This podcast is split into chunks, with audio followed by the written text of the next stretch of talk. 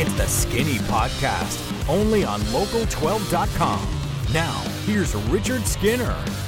Welcome into this edition of the Skinny Podcast, the Bengals edition.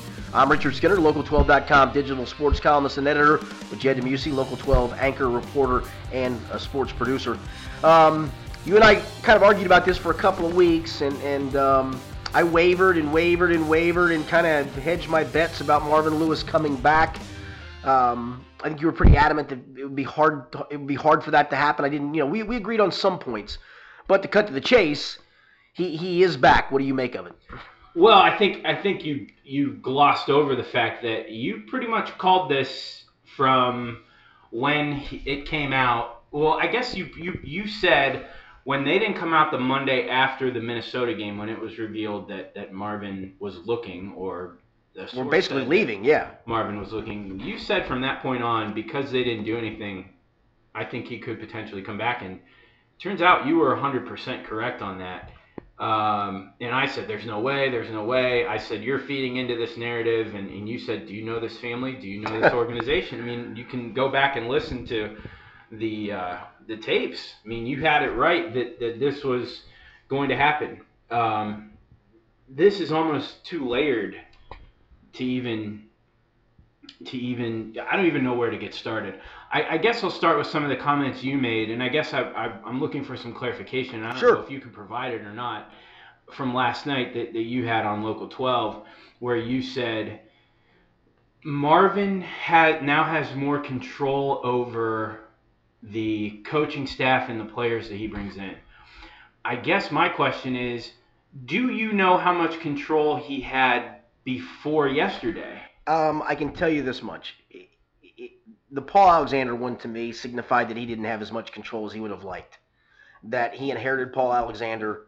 Um, and I even said to some people going into yesterday, I said, if Paul Alexander comes back, and I had nothing against Paul. You know, I actually saw him in the park. It was the weirdest, most surreal moment ever. I was walking out of Paul Brown Stadium last night around 6:30, and he was he and his wife and maybe one of their kids were putting all this stuff in, in a car. And that's pretty surreal to watch a guy after 23 yeah. years. That's kind of the way it ended for him. And all I said was, as I walked by, good luck he smiled and said, "Hey, thanks very much. Appreciate the relationship." And, and on we on he on I went and on he went.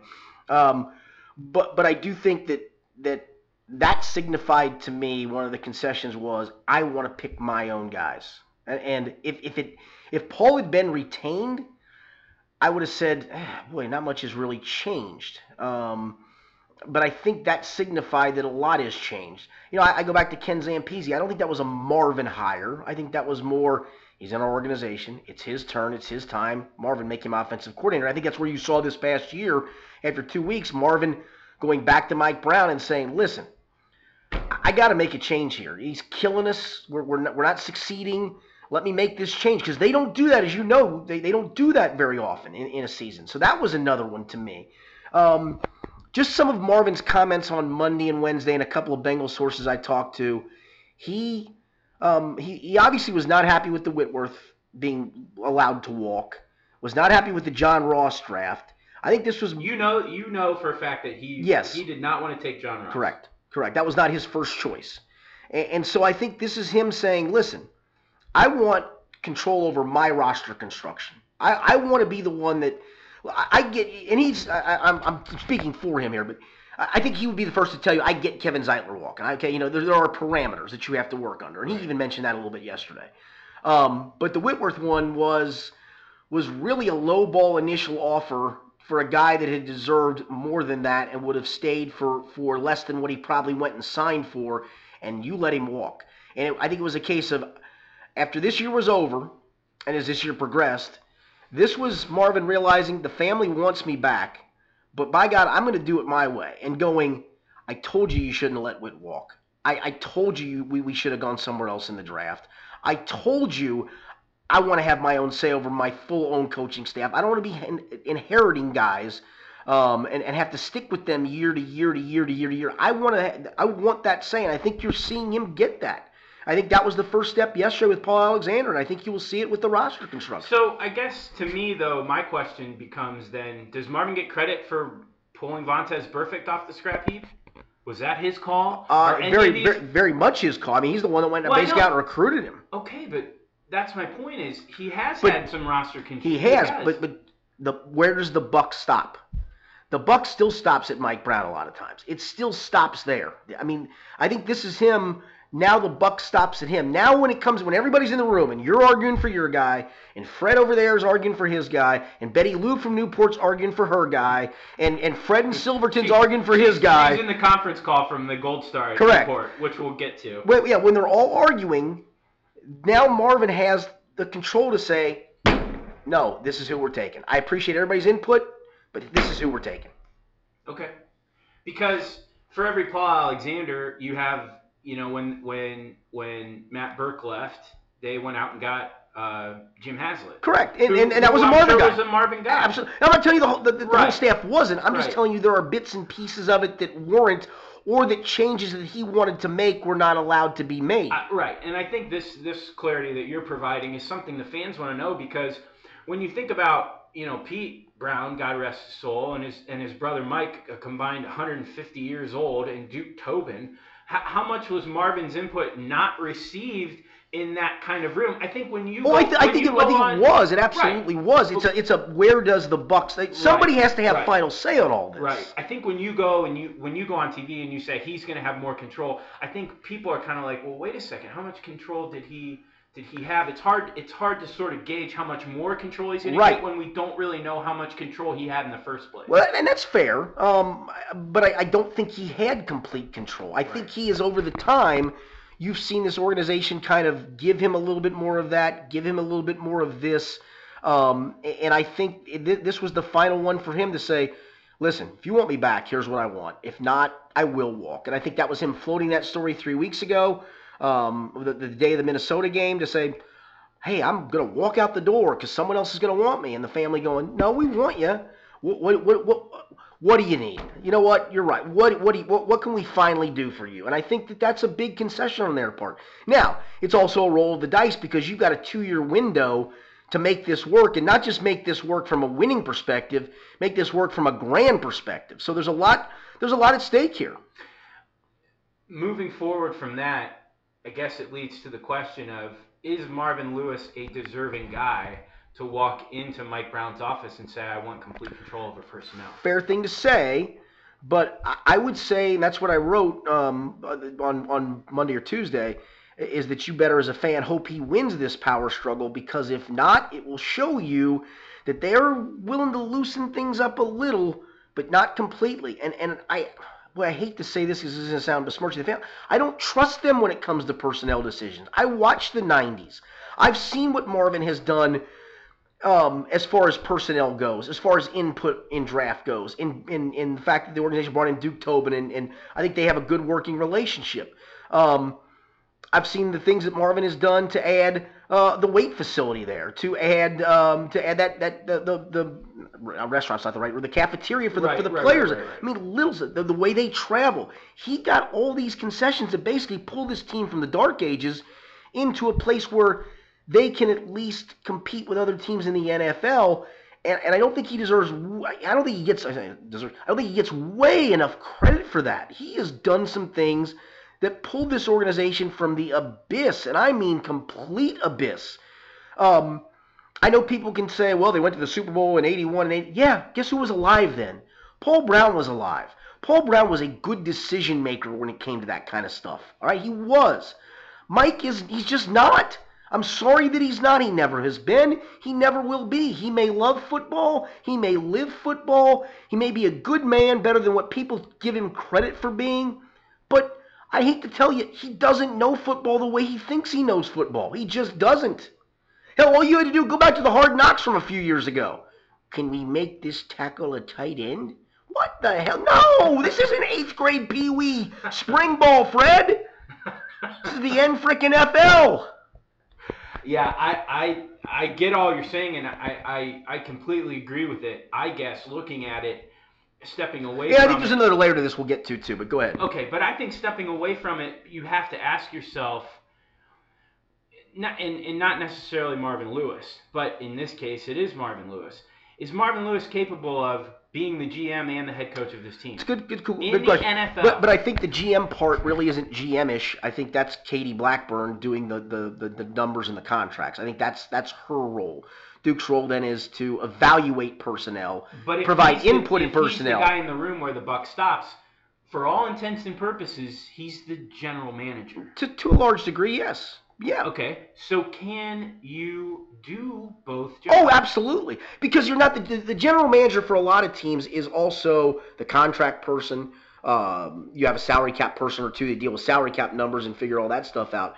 Um, so yeah, I don't think he's he's a, he's he's not Ozzie Newsome where that's all he's doing is the business end of things with a little bit of foot well with some football sprinkled in. I think this is more. I just want to be able to construct my own roster. I want to be when I say I don't want that guy, we don't take that guy. When I say I want that guy, I want that guy, as opposed to going, no, we're going to take this guy. Appreciate your input. I, I, I just think when you look at the successful organizations in the NFL, they've got a general manager, Correct. and they've got a head coach. correct, and this And- one doesn't. So so somebody has to kind of bridge the gap, Right. and that's Marvin Lewis, in my opinion. Okay. I I just I think it's a lot to ask of a coach who has never been on the sidelines for a playoff victory to be taking more onto his plate. But I think he wants to be able to go. I, you know what? Well, I- that's great if he wants to, but the question is, can he? Well, we're going to find out in the next two years. I can't answer that question. I mean, I that, that's something now that we're going to going to find out because I, there's nothing else that he can win in a power struggle any longer. This is this was the last this was the last power struggle. He got some concessions in 2010, led to five straight playoff appearances. Should they have won one? Sure. Did they? Um, you know, the, the, the, the Pittsburgh game was was a blown game. The the Jets game was inexcusable to lose that game. Um, so yeah, they, there there are some things. If, if you could have won a playoff game, it changes the narrative for, for all this. I think the other thing in play here is this. I, I think the fact that there also there just wasn't a guy out there that the family was comfortable going after, right? Maybe it was Jay Gruden, and the fact that Washington decided to keep Jay Gruden. All right, he's, maybe it was Hue Jackson. The fact that the Browns said we're keeping Hue Jackson. Suddenly now you're, you're whatever pool of guys you liked. And I'm just throwing two names out there Right. Has shrunk to the point where you're, you're not going to go reach for somebody. You're going to go with somebody you're comfortable with, and they're comfortable with Marvin Lewis. Well, and look at the dumpster fire in Tampa. Oh, And no question. And they're keeping Dirk Koetter, Correct. and and they basically. And, but and look at the guys who are getting. I mean, no offense to. I mean, Jim Schwartz and Steve Spagnuolo are, are, are interviewing for the for the New York Giants. Is is that the hot name? Well, the fact that Jim Really? Schwartz, I think Schwartz is interviewing as well with Arizona. Um, Yeah, I didn't see that one. Okay, yeah. Which is crazy to me that, that he's back on the back on the top of the heap here. I don't think anyone. Now he also worked in a dysfunctional organization with Matt Millen at the helm, so maybe he deserves a second chance. And he did. He kind of was on. I think he succeeded Rod Marinelli there, and, and he did Yes. have some Yeah. some winning years after the Marinelli offer in uh, in 2008. So he he did do some good things, but the name I think that really shocked me, and it sounds like Indy is sort of moving away from this guy, is Tom Cable. Right. The offensive line coach. for- This guy has overseen a position group that has unequivocally been the one position group in the NFL that has held a championship team from their destiny more so than any other position Probably. on any other team. If you give Seattle a good offensive line, a capable offensive line, a capable coach on that offensive Well, I don't know if it's coaching as much as it's personnel. They- Their personnel's been bad. They've been hurt. Okay, fine, But but, you're right, But, know. that doesn't. Uh, you can't. That But- but- but I think it that, goes back- that gives the guy that keeps Tom Cable in his job. If you say, "Oh, the personnel's bad," that doesn't elevate him well, to correct. potentially But being a head coach. But I think the overriding point is listen to the names we're throwing out there, man. yeah, I mean, we're not throwing out some hot Right. young commodity. And and I know people can can uh, can tell me, well, what did we know about Sean McVay? Okay, they swung for the fence, and God Yeah. love the Rams, they hit a home run. I think you're going to strike out nine times out of ten as opposed to hitting a home run. I really do. They hit the home run. They hit it for a year. Okay, and he's changed some culture. He's he's you know the, the quarterback relationship. I don't know. Is this going to work long term? I can't answer that. well, they also invested in their offensive and defensive line. Correct. They brought in Whitworth. They paid Aaron Donald. Yeah. You know, if you want to look at successful teams, you see where they invest their money. And Los Angeles invested on the offensive Right. line and defensive line. Not to mention they got Wade Phillips, who's still, by and large, one of the best defensive coordinators in football. Yeah. So it's not just him. I do think there is something to be said for you know, taking a swing, and if you hit it out of the park, you do, but at least you took a swing. I think there are a lot of people around here that are saying they'd rather root for an organization that would take a swing, that would step up to the plate, But I- but I- rather than stay on the bench Fair- and bring fair- their guy back. Fair enough, but but I think you're also in the same position whether you bring in the guy that you really don't know a lot about as a fan, Oh yeah. and you take e- e- either way, whether it's Marvin coming back or that new guy, you've got to win. And I think it's the comfort level of thinking that look, Marvin has won before. He knows what he's doing to build the winner. I feel more comfortable with him getting us back on track as opposed to taking the swing from the fence from somebody the outside I just don't know, know enough about, and I'm comfortable. I'm not And comfortable with. And the reason why Sean McVay stands out so much is because it is so improbable Right. That they're doing what he's doing. I saw that he's the second youngest head coach to go to the playoffs as a rookie in all four of the major sports. Second only to Jerry Colangelo with the Suns in Six, 1970. yeah, 69, 70, yeah. So that's, I mean, we're talking about a rare, rare thing. If you want to say, I'd rather, I'd rather root for an organization that'll take a swing, that's fine. But there are a lot of swings and misses A lot. when you come to this. And look at the, look at Josh McDaniels and Matt Patricia, the two Patriots coordinators that are being talked about for these open jobs. It's a lot of people go to the Patriots and say we want to take one of your coordinators. By and large, none of those guys have really worked None of out. None of them. Really none. I mean, I, I think the, the thing for Matt Patricia is he's got one of the great defensive minds as his head coach. And for Josh McDaniels, he's got arguably the greatest quarterback of all time executing his plays. Great. Does that mean you can do it somewhere else with other and different guys? Josh McDaniels proved in Denver that wasn't the case. I'm not here to tell you guys don't deserve. I mean, Belichick got a second chance, right? Right. Belichick also did he win a play, playoff game in Cleveland? I think so. Yeah. So I mean, he showed it that he could do it somewhere else too.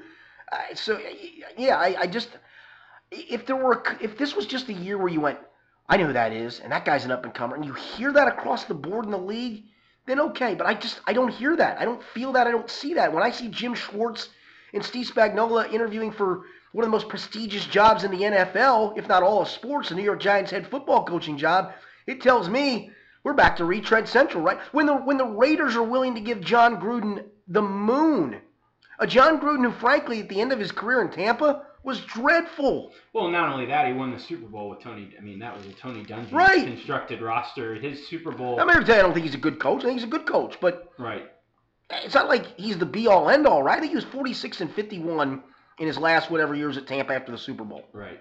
And his assistant. I mean, there were there were rumors that Bill Callahan was tipping plays because they were friends right, with each other, right. and Callahan wanted out of uh, out of Oakland at the time in that Super Bowl. No, there there aren't. And there's going to be a guy. You know, I think I think the Giants have sort of cooled on on Schwartz. I think um, I can't. The name's escaping me, but the defensive coordinator from Carolina is, is Wilks, getting a uh, yeah, I'm drawing a blank on the first. Yeah, Wilks. they hired uh, Dave Gettleman in in In- in former, New York, the right. former GM for Carolina, so they're thinking they, they may lean more towards him. I think Jim Schwartz is going to stay where he is, but his name is being bandied about, and there's going to be a coach or two every once in a while, or maybe even next year, who we haven't heard of that that jumps on and and takes a team to play. It's the NFL. I mean, and, and unless you're the Cleveland Browns, every once in a while, things are stars are going to align, things are going to happen. If you think you can make that happen with with a guy, that may be true. But are the Bengals in a position right now to next year be in the postseason with the current roster that they have right now? I- I think with they their can. current head coach, I think they can. Yeah, I think they So can if you want to roll the dice on that, that's fine. Yeah. Now, again, the, the dice roll is you've told your fan base we think this is our guy, and guess what? He better damn well win. He, I, I mean, there's no ifs, ands, or buts, and I do understand the fan. Well, while I'm trying to sell you on this, I guess not you, the collective Right. you. I, I get you as a fan being angry at this decision. I get that. I get that you if you decide not to go. I will tell you this: if they win, you will come back. That's I mean, it's all it comes Oh, down to. If-. I, I, but I get your animosity as we sit here today. I get your animosity come the draft, probably. I get your animosity when training camp starts. I get your animosity when the regular season starts. I get your animosity the first time something goes wrong. I get that. But if they, if the if this roll of the dice is successful and they win again, you'll be back. You will be. It just that's just human nature, right? I mean, look at the Reds. Reds can't draw a fly right now, right? And I get that. People understand they're going through rebuilding. Wake me up when you're done rebuilding, and I'll come back. I get they'll be back. They were there through those playoff teams of Yeah. 2010 through 14. Uh, now they know it's it's rebuilding. Go to the ballpark a couple times a year. Probably get some free tickets a couple times. I'm not going to overspend for this. I'm certainly not. There's there's no appointment watching for me right now. What am I going to watch? Guys I don't know who they are and they're not winning games. No, but when when the rebuilding process is over, then yeah, I think fans come back. Okay. And I, I, I would like to transition to the press conference itself. Yesterday, Sure. yesterday can't really say that on a podcast. We're, we're doing this on On Thursday. Thursday. So yesterday, Wednesday. was- Wednesday. was a press conference. Fred from Silverton writes. Uh, I mean, there are a couple things. There are a couple takeaways I had from it. Number one, just some of the comments from Bill Lazor, who is also there, who's also coming back, and Marvin Lewis. I thought to me were were a little head scratching. The first was when I, I feel like it was towards the end of the press conference where Marvin said he didn't need this. That to me was a I- why would you say Well, that? I, I- I think it's I didn't need this, but I, I want I want the challenge of finishing this, and maybe that shows you the competitor he is. That he doesn't want to walk away from back-to-back losing years and not leading this team to a playoff win, and not leading this team to beyond a playoff win, and maybe a you know, the ultimate goal of a Super Bowl. I think there's, I think that's admirable. I know what you're saying, um, but I think it's also. I mean, look, he's got enough. He's got more Right. than enough money to live the rest of his life comfortably in Arizona, where he's got a home. He could have easily walked away. I mean, easily. right. Now, granted, he's also getting another another two years of five five point two five million dollars a year. Nothing to sneeze at. That's another ten million dollars in the retirement fund, right? Um, but no, I, I thought that's what I read into that was was I don't need this, but I, want to try to finish the deal, and I, I think that's a competitor doing that. I really do. I think that's exactly what that is. Okay. The Bill Lazor comment, I think it may have been the first thing he said that kind of struck me was when he said, "Oh, I guess we're going to throw it over people's heads." And and everyone kind of laughed, and Marvin said, "Oh, we're going to do that after we after we run the ball." It it seemed to me like he was just he didn't he's not the whole point is that he's getting you know he had the first two weeks were Zampese, and then it was a Bill Lazor offense. And Well, it, but it really wasn't. That's that's the thing. okay, I mean, this was still the offense they installed because you can't install things during the regular season. You really can't. You can tweak some things, right, but your install comes in OTAs, right, in training camp.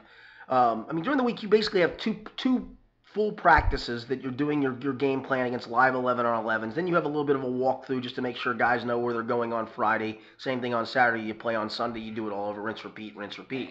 And I understand it was a joke, but it, the optics of it to me, with him saying, "Oh," because Mar- Marvin said we need to take more shots down the field. We need to be more of a vertical offense, which is great. Which I'm sure is something the fans want to hear, and it and it is lip service. But then Bill Lazor being like, "Oh, I guess we're gonna, I guess we're gonna throw it deep," as if to say he doesn't necessarily have a plan, and he's Well- just listening to what Marvin says and going with it, and and seeing sort of where where the needle is in terms of what he's saying, and then crafting his argument towards that, or crafting his offense towards that. Yeah, that. no, I, I, I think I think he- he'll be allowed to craft his own offense. I think the point was, I think Marvin even said he said maybe there's certain weeks where we have to throw it over their heads more. And I, I think the point is maybe you're playing a, a press coverage team that doesn't give you a lot of safety help, and by God, they're challenging you to throw it over their heads. So guess what? You better take 8, 10, 12 shots throwing it over their heads. Maybe there's a week where um, that you know they're they're they're so scared of their corners they're playing two deep safeties, and now that's a week you better run the ball. So I think it does start with running the ball. I mean, you've got to run it effectively. I think they they found that, and I think you know maybe they lucked into an offensive line at the end of the year, at least the semblance of an offensive line, and and maybe that's why Paul Alexander doesn't have a job today. Is maybe he didn't recognize Christian Westerman could play against that competition level, or that Clint Boling could kick outside and play tackle. Um, we saw it two weeks in a row. we did. We did, and very effectively. I mean, very effectively. Now, there was a there was a stretch of that third quarter of the of the uh, of the Baltimore game where it looked like the same old same old. They ran five plays, 15 yards. Right. Uh, some of it was they, the interception return for a touchdown, put them back on the field defensively again, but didn't run a lot of plays, didn't get a lot done. But the 90 yard drive was was a hell it was a hell of a drive. Yeah, and not only that, but even before the even before the second half started, the inexplicably giving up points at the end of the first half Right. reared its ugly head when Chris Moore returned it and then scored a touchdown. At that point, I was thinking, this is this is exactly what we've seen all year. But to their credit, they they did pull out that victory.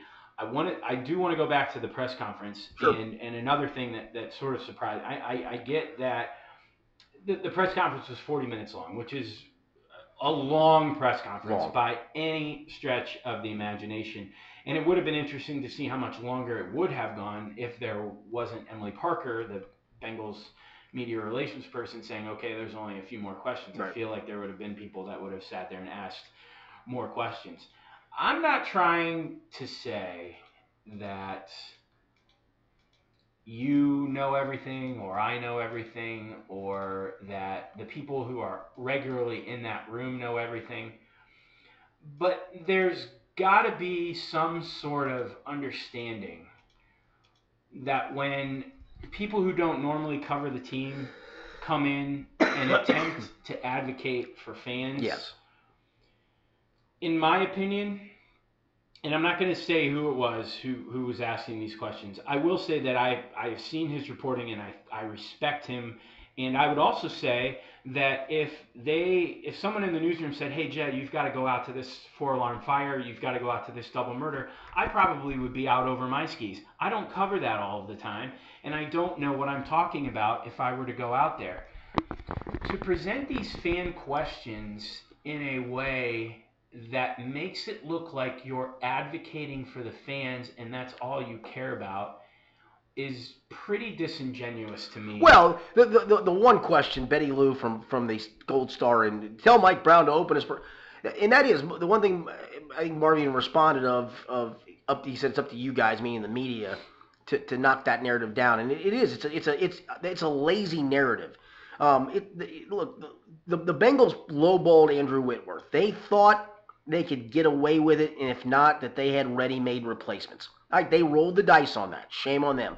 But for the most part, they, they, you know, Marvin Jones. Everybody, oh, they let Marvin. No, Marvin Jones wanted to leave. He wanted to be a number one receiver. And for all the, well, what about Mohamed? Sanu? Mohamed Sanu wasn't a great loss. He was a number three receiver who didn't do much. So don't give me those. The Bengals have paid their guys. That's why they've held on to. I mean, they've held on to a franchise quarterback and a franchise wide receiver for a long period of time in a league where that just doesn't happen very much. franchise defensive tackle. And yeah, right. yeah, And a franchise defensive end. right. That was the most legitimate of the three questions that that reporter asked. In terms of the actual question uh, making sense. But it's a lazy making narrative. Oh no, it is. But the first question was, would would Marvin Lewis be interested in writing into players' contracts a uh, provision clause on discipline? Okay, you can't do that. Correct. That is that is something that that the league and the players union would have to collectively bargain, and that is not getting collectively bargained Correct. anytime soon. So going forward and asking that question and saying, "Hey, I'm I'm representing the fan," and asking a question that doesn't make any sense is terrible. The second question was, um, "Do you think you need to be more animated on the sidelines?" Which, uh, I mean, that's just a that that to me. I, I don't know if it was phrased that way, but I, I'll, I'll read the question. Along those lines, I talked to another fan from Kennedy Heights. Was it Ken from Kennedy Heights? I don't remember. I don't know. Who John, would like to see you be more aggressive as a coach. I'm not sure how a fan would define aggressive, but for you personally, as you move forward and reflect on the unrest of the fan base, what are the things you could do differently on the sidelines, and how do you communicate that to the fans? And his point was, if I act like an idiot on the sidelines, losing my head, how do they think the guys on the field will act? You have to be true to your own personality. Anybody ever see Bill Belichick get crazy on the sidelines? Anyone? Anybody ever ever see Tom Landry on the sidelines? You ever go crazy? The the coaches? The You have to be true to your personality. The coaches who go crazy on the sidelines are known for that. They're Right. not known for being winners. They're not known for being. They're not known for being guys that can Look, control a I, team. I- I've said this before. There is a passion level to play the game, but this is an execution game. It's who executes better, and acting like a nut isn't going to make you execute better. Um, this isn't middle school, high school, where it's up to you as a coach. Yeah, you got to really push and pull and push and pull because those kids don't know what playing hard means. They don't know. They think they're playing hard. They think they're doing it the right, and, and a lot of times they just aren't because "Ah, I'm a little tired. Well, as a pro, you got two choices. You either play hard or you're gone. You either do it the right way or you're gone. There's somebody else to fill your shoes. You're a professional. It's what you do for a living. Look, could his time management game management be better? Absolutely. I don't. I'm not going to discount that, but talking about what, how he acts is insane. Jerry Glanville was a clown on the sideline. Yes, he was. What what is he known for? Wearing all black and leaving tickets for Elvis at every game at Will Call. How Bill Walsh act on the sidelines? I mean, Bill Walsh what- looked what at his play sheet want- and made his play calls. What are you interested in your coach being known for? What are you interested in your coach being known for? And I, I you know, again, Martin Lewis isn't known for winning in the play. I'm not saying that, but I am saying that that fans looking down and saying, "Gosh, that coach, I can tell that coach really cares." Fans don't have to look down at the coach. Fans have to look up at the scoreboard. Right. That's how you can tell a coach cares. And if you want to talk about Marvin Lewis, how he doesn't care or how he can do better because his team can't win, fine. I get that. But if you want to talk about what can Marvin Lewis do on the sidelines during games that makes me know that he cares, it's a clown question, bro. Mm. It's a clown question. It's completely. It, it- so we have the first question. They're- but they're on the fan side. Remember Right, that. but the first question was, can you write something in? Would you be willing to write something into their contract? No, that can take- because you're not allowed. You can't do that. You just can't do that. That's the equivalent of saying, would you be willing to allow all of the letters in the alphabet to um, go down and walk down the street and get a cup of coffee? No, they, they're in, you know, they're letters in the alphabet. They can't go and get a cup of coffee at the local diner. It's it's it's just as insane of a question. The second question has to do with his performance on the sideline. So that leaves us with Betty from. Uh, does she live at the Gold Star? I think she was. I think she was at the Gold she Star was there. she wrote. Yes. She just happened to be there. That leaves it as the most legitimate, actual question. Where I do. But it shows me that, that Betty doesn't pay attention. Betty doesn't pay attention because they retain their players. I think Betty may have a point when it comes to free agents. Maybe. But their philosophy's been draft, develop, keep.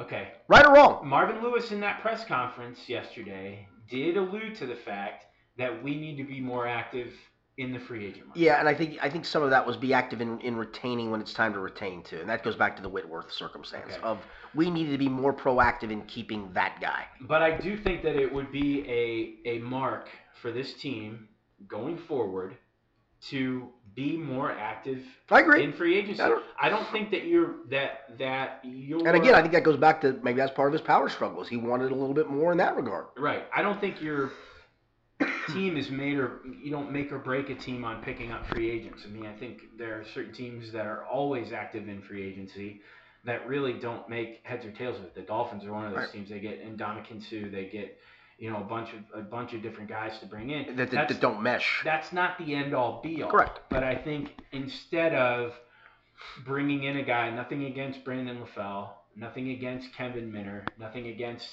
Karlos Dansby or AJ Hawk or some of the other guys that they brought in, instead of a guy that fills the back end of a roster, maybe they're looking for a guy that fills the front end Sure. of the roster, a guy who can potentially make somewhat of a difference. Um, so I, I and, and whether or not they determine if this fits or if that guy fits or if this guy is worth the price tag or not, that's fine. But being more active in, in identifying, Marvin said it in the press conference yesterday. We've got to look at what we have on our team. We've got to look at the strengths of the draft, what we think we can address in a draft, and if there's a gap, if there's something, if there's a position of need in the draft that that we don't think we can address in the draft, we've got to take a hard look at it in free agency. And I hope that that, that he sticks to that. Yeah. I hope they stick to that because I think there is something to be said for being a little more active in free agency and not just looking for guys to fill out the back end of a roster. That's fair. That's fair. Um, I, I'm going to have a column up on local12.com this weekend, kind of the good, the bad, and the ugly, and, and some award winners. I don't want to go through a complete good, bad, and ugly with you because it's going to take take too long to do in the podcast. But I do want to go through some some award winners. If I were to tell you who who was the offensive MVP this year, The offensive MVP. uh, I would say Dalton. I would say Dalton too over AJ Green. Even though he threw Yeah. AJ Green out of bounds a few times, I thought he battled. Um, you know, uh, uh, the fact they couldn't run the football. Um, the fact that he he avoided probably more sacks than, than he got sacked 39 times, which is a, a chunk. But honestly, I'm thinking of 11, 12, 13 more that he probably could have been sacked if he hadn't escaped and thrown the ball away. And I think uh, I don't know if how many are I don't know how many others we're going through, but I think offensive breakthrough would be Tyler Kroft. Well, that was gonna be my next thing. Is is is who was the who was maybe the surprise offensive player for you? Yeah, and I think it's great. It came out late last night that Jonathan Hayes is coming back as a tight ends coach, and I think that's fantastic what he's done with Tyler Kroft. And at the time Eifert went down, I, I even wrote, and I, I think we on the podcast, I said, I don't think it's as big of a loss as you think it is. I, look, I, is he? He's not as athletic as Tyler Eifert is, but if you look at the productivity, it was pretty darn good. And he had his moments too. He had his moments even in the Baltimore game, even though he had the touchdown Yes, catches. right. He had his moments where, you, you know, It's a consistency thing, and and right. The knock on him is he doesn't have the athleticism to separate himself from the coverage. and he doesn't. So he needs to be better at catching the ball Correct. in, in, in tight spots, which I would agree with at, at times. But I think his progression is is, is very eye opening and very welcoming for this team. So I think he, he deserves a lot of credit. Um, let's go to, to the uh, uh, let's go to the mo- uh, still stay on the offensive side. The most disappointing offensive player. I guess is easy. Mm. I mean, uh, the most disappointing offensive player. I don't know if it's as easy as you think. I would say Ogbuehi. Okay, I, I was gonna go John Ross. I mean, you draft the guy Oh in the well, first yeah. round. Okay, I, I think I he, I don't think he gets the pass. I guess he, he can't be dis. I guess he can be disappointed. But Ogbuehi's a good Ogbuehi's a good answer though, because I you know if if you sit here today, I'm looking and going, all right, how do I make myself better at right tackle? Because I think I found myself something on the left side, and a Ogbuehi becomes a backup, right? That look, at least when you put him in, you know he's done some decent things in an NFL game. So you think Boling is? I, it'll be interesting to see. I think it's when the offensive line coach comes in, whoever that is. It's certainly a conversation worth having. Okay. Okay. Interesting. Uh, inter- I mean, you know, I, I, I think you, I think you got to find a place for Christian Westerman, and, and I think Clint Boling needs to play, so that doesn't leave you a whole lot of options. Well, I think it's it's we talked about it, and it, it is again it is a two week thing. We talked about last week it, what happens if they come out and play well against the Ravens as an offensive line.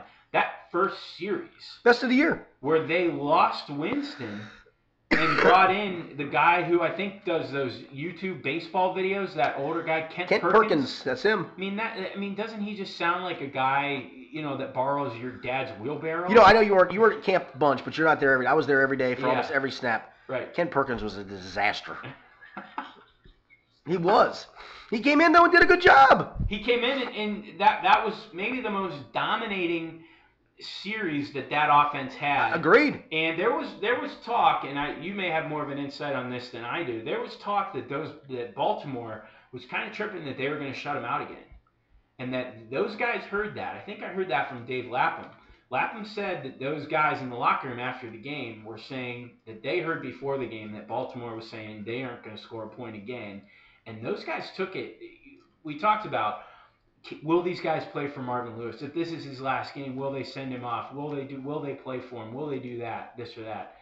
They showed on that first drive that they've got a lot of pride. Whether they got that pride just for themselves or whether they had it from But I think it was some some, hung, it some hungry guys that were playing too, right? Right, I mean, Christian Westerman had two weeks to show can he play in this league, and he showed it. he did.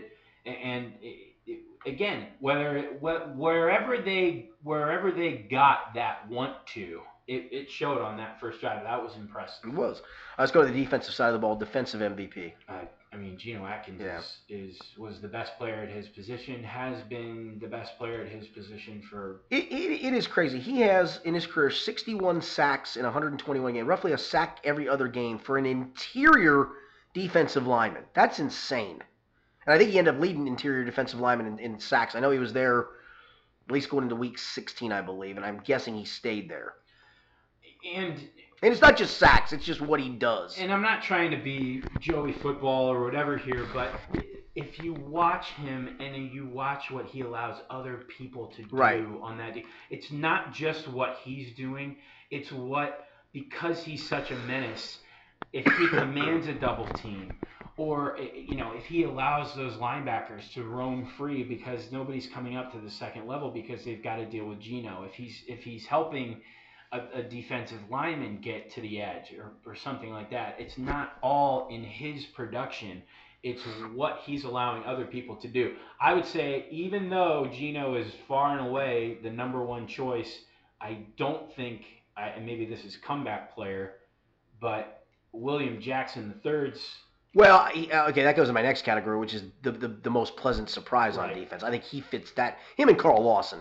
Um, because I, I think you, you had some hope for Carl Lawson, but when you saw it, it was like, oh, wow. But William Jackson III, he didn't just become a competent player.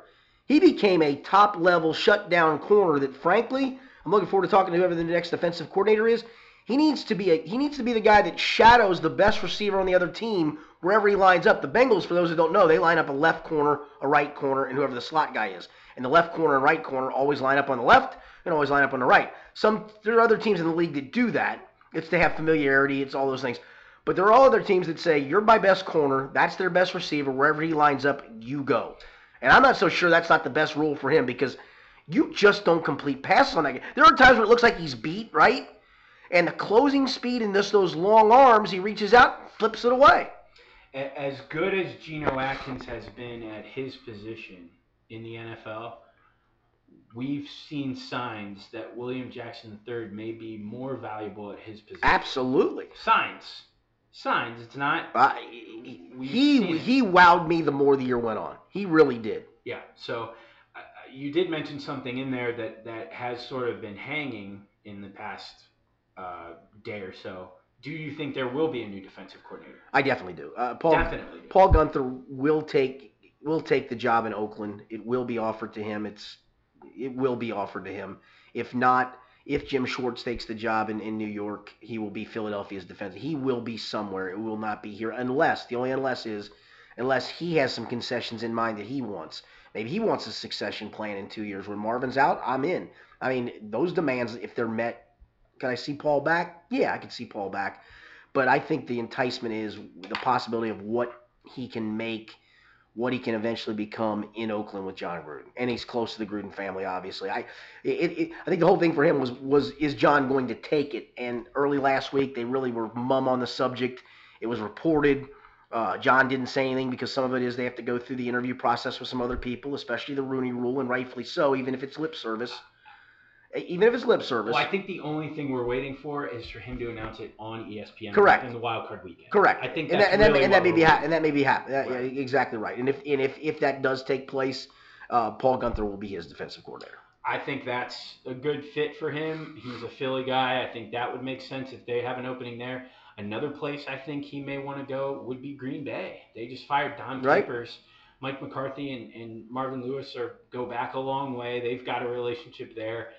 McCarthy knows that that Guenther is a is a Zimmer disciple, and that's you know Sure. you can see what Zimmer is doing. So I think there are a lot of really attractive fits for Paul, and I think it would be Which which then brings us to who becomes the defensive coordinator here, obviously, and that that's a really open ended question because I've been asked it, and I, you know, I've thrown Jack Del Rio's name, I've thrown Mike White's name, but the problem with Mike White is he's defensive coordinator in Tampa, and one of Marvin's personal friends is Dirk Koetter, the head coach of Tampa. So are you going to go pluck his defensive coordinator out from underneath him?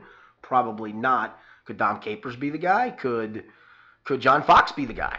Well, I mean, what would be the problem with poaching a? Uh, I mean, Marvin's been poached. Yeah, I just don't know if you do that to a guy. I, I- I just don't see him doing that to, to, to Dirk Koetter. I Just just, because it's Marvin? yeah, I just don't see that taking place. I like Mike Smith. It certainly isn't an unwritten rule. No, no, no, uh, no. I just I think it's a. I think it would be. Mike Smith, the former Falcons head coach. Yes, correct, Okay, correct. okay. He's defensive coordinator in Tampa. Now, they, they weren't they, they weren't very good, but he's a good. I think he's a really good football coach. So that that's interesting. Hey, I do want to get back to the most disappointing defensive player. Most disappointing defensive player.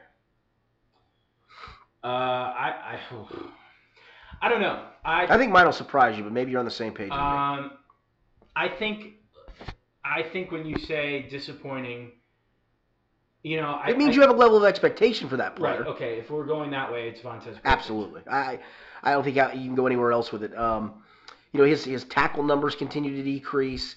He still has hard time. I mean, if, if you look at what he's done since the 2013 season, when he went to the Pro Bowl, his only Pro Bowl appearance, played in all 16 games, had 176 tackles, 176. 115 of them solo tackles. Over the last three, four seasons since that point in time, he's played 36 games, and and his tackle totals have barely. He's had one season of over 100 tackles total. This year he was 69 in 10 games. It's not enough. He's a playmaker. Go be a playmaker. Yeah, and it's it's you know we talk about Cedric Ogbuehi being disappointing or John Ross. It, the level of expectation wasn't there, but they they were expected to step up. Yes. This is different. The level of expectation is there for Vontaze Burfict, and Absolutely. we expected him to be at a certain level, and he wasn't there. And I do think it's it's very telling when Nick Vigil can miss the final three games of the season and still co-lead this Right, team in tackles, right. which I think he did with Vinny Rey. And it also says, what does it say about Vontaze Burfict's performance that two guys in your position group get more tackles than you, and those two guys, nothing, not to take away, and I think Nick Vigil made some strides before he got hurt, but Nick Vigil and Vinny Rey should have as many tackles combined As close Burfict. to as Vontaze Burfict. Absolutely agree. No so question about that I think that's that's disappointing. And we talk we've talked about this going forward. I think we have to curb our enthusiasm on his production from here on out. I agree. I, I I think, I, and, and unfortunately, you're on the hook for him, though. You're on the hook for him. Um, you know, that's again, was that a Marvin decision or is the Buck stopping with him? I tend to believe that that was a Marvin decision, or at least something Yeah, that he pushed that's fair. for.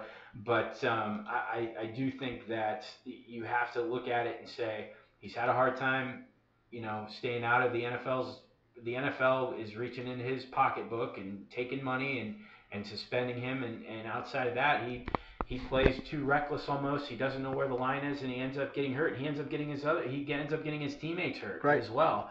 So I think going forward, the Bengals as an organization may have to look at him and say, We're, he's not going to get back to what he was when he made the Pro Bowl. You, you gotta hope he is. He's only 27 years old. I mean, you gotta That's hope he can do that. So, all right, time for three team teaser of the week. You ready?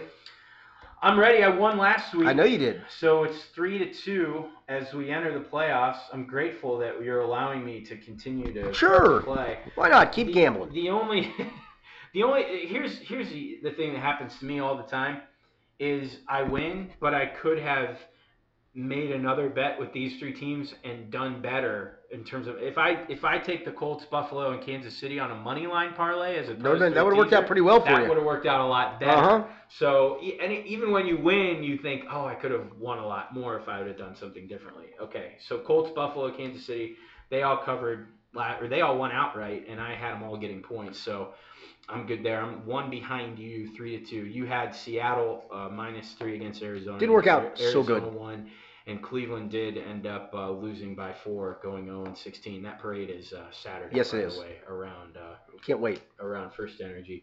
All right, in the playoffs, the wild card round.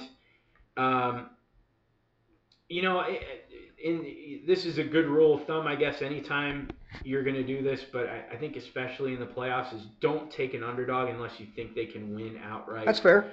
And I think the two underdogs that I have, I, I definitely think they can win outright. I think you're ill-advised on one of them. Badly. Okay. Badly. Atlanta plus 13 against the Rams. Again, I we are doing seven-point teasers. So means, Seven we're, point teasers. means we're allowed to Right. move the line, manipulate the line seven points, but you got to hit all three parts of this to win. Right.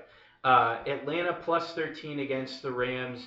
You know, the, the Rams have had a great season. We've talked about them all year. I've called them, you know, a darling team uh, of mine. Sean McVay's a Miami grad. I just think 13 points against uh, against an Atlanta team who has been there before. They've had experience. Um, you know, they're getting Devonta Freeman back this week. I think 13 is way too many. So I'm going to take Atlanta plus 13 against the Rams. I just think the Buffalo story is too good to end here. And I think getting 16 against Jacksonville, I don't understand how you can make Blake Bortles a nine point favorite in the playoffs.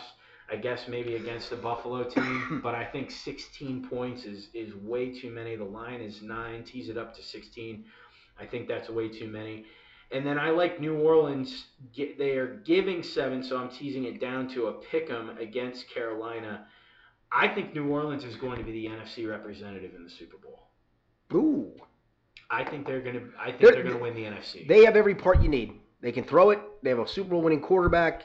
Alvin Kamara gives them a, just a super weapon, and defensively, they are a lot better than what they've been over the last year. They're year. a lot better. And we were talking before we started this podcast that they may very well have the offensive and defensive rookies of the year in Marshon Lattimore and Alvin Kamara. I think Kamara is going to get pushed by Kareem Hunt. But I don't think there's going to be any doubt that Lattimore is going to be the defensive rookie of the year. He has been outstanding. I think. Kamara's kickoff return put him over the top. Maybe, maybe, and I also think it's a maybe a recency bias because Hunt kind of fizzled towards the end. He had a couple good weeks at the end, but he had a, a great start to the year, whereas Kamara came on a little bit later. But I like Atlanta plus 13, Buffalo plus 16, and New Orleans as a pick 'em. I would also entertain Carolina plus 14. I think you win on both. I think you win both ways. I think Carolina's got a chance to get boat raced. You think Carolina's got a chance to get boat raced? Okay. Just I like think, I, just like I, I think Buffalo is going to get boat raced. I think Buffalo's got 31 to 10 written all over it. No, I just think I think they're too. I think it's too big of a story. They've they've got first playoff. And that's why it's, hey, look at us, yay, we made it, and see you later. Well, I think it's too big of a story for them, but I also think the other part of it is I think people are going to look at that and say, "Oh my gosh, New England's got Buffalo in the Well, divisional round." good point. Really? So that's going to feed into another narrative. So I, I, but again, I'm getting 16 points. I think that's too many against Jackson. Uh, it's not going to be enough. I'm just going to tell you right now. Okay. Circle that one for you. All right, I'm going to go with uh, Kansas City laying two against Tennessee. I just uh, I can't see Tennessee going on the road and, and winning this game in any way, like shape, or form. Um, I do like Atlanta getting 13. I'm with you. I think they have a chance to, to maybe pull off the upset. Um, so I'll go with them, and I'm taking Jacksonville minus two. I think they boat race, boat race them. You've 31-10. You've taken Jacksonville this year, and it hasn't worked out for you. It is not, out. but it's going to work out for me this week. Uh, God is my I, I did wanted to point out one of the more obscure facts. Um, I took Kansas City last week with Pat Mahomes starting. Pat Mahomes, they went, they beat Denver, I think, by three. That put an end to what I think is a streak that will never even approach anywhere close to the number of years that this streak lasted. That put an end to the streak of Kansas City not winning a game with a starting quarterback that they drafted. That was a streak of 30 years. Todd Blackledge? Todd Blackledge. How about that? Before this past week, when Kansas City beat Denver, was the last quarterback that the Chiefs drafted that won them a game. 30 years ago. And that's why fans, for those of you who don't like Andy Dalton, realize how hard that really, really they is. went 30 years Uh-huh. without having a quarterback that they drafted win them a game. But they also had a guy named Montana. they did. They had Steve Bono was good there. Steve Trent DeBerg? Green, Was Steve DeBerg? Dave Krieg? Steve DeBerg. I think they had a lot of a lot. Elvis Grbac? Elvis Grbac was good, and Alex Smith is. They've they uh, went to San Francisco and got a couple decent quarterbacks, but I just think that that, that stat to me just blows my mind, and it, it is put to bed with uh, Pat Mahomes winning that game. All right, hey, I'd be remiss. Uh, this podcast, by the way, sponsored by Joseph Infinity of Cincinnati. We want to thank them for coming on board. They're uh, sponsoring a lot of our things on the sportscast themselves Yeah. and on our website at local12.com, plus this podcast and the college basketball podcast. So our thanks to Joseph Infinity of Cincinnati. You'll be hearing much more from them. So what do we got coming up on Local 12, Jen? Coming up on Local 12, we're getting into uh, obviously basketball season. We're going to be getting out and doing a lot more stories. I've I don't like couple- basketball much. You don't? Yeah, I know. You're not a big, uh, not a big basketball guy. We've got uh, a couple stories I'm looking forward to bringing you up in um, Butler County that we're working on. Uh, some sports stories up there, some more feature stuff. We get a chance now that Bengal season is over to kind of spread our wings a little bit. And And we're getting into conference basketball action too, so that's Right. uh, you start to get into games that are more meaningful, get week to week, day to day for the most part. Right. So a lot to a lot to keep track of with UC and Xavier as good as they are continuing their uh, their trek towards March. So lots to do, lots to uh, lots to keep abreast of. We'll have you on and, and Rick Broering and Chad Brendel occasionally on the, on the Sports Authority going forward. So a lot to get to, and spring training is right around. It's not, it's not too far off. And speaking of Rick Broering and Chad Brendel, they join me. We're starting our twice a week college basketball podcast starting this coming Sunday.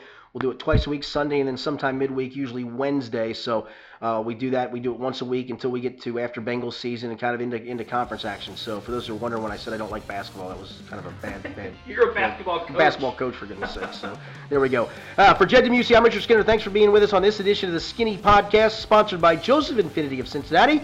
It's the Bengals edition.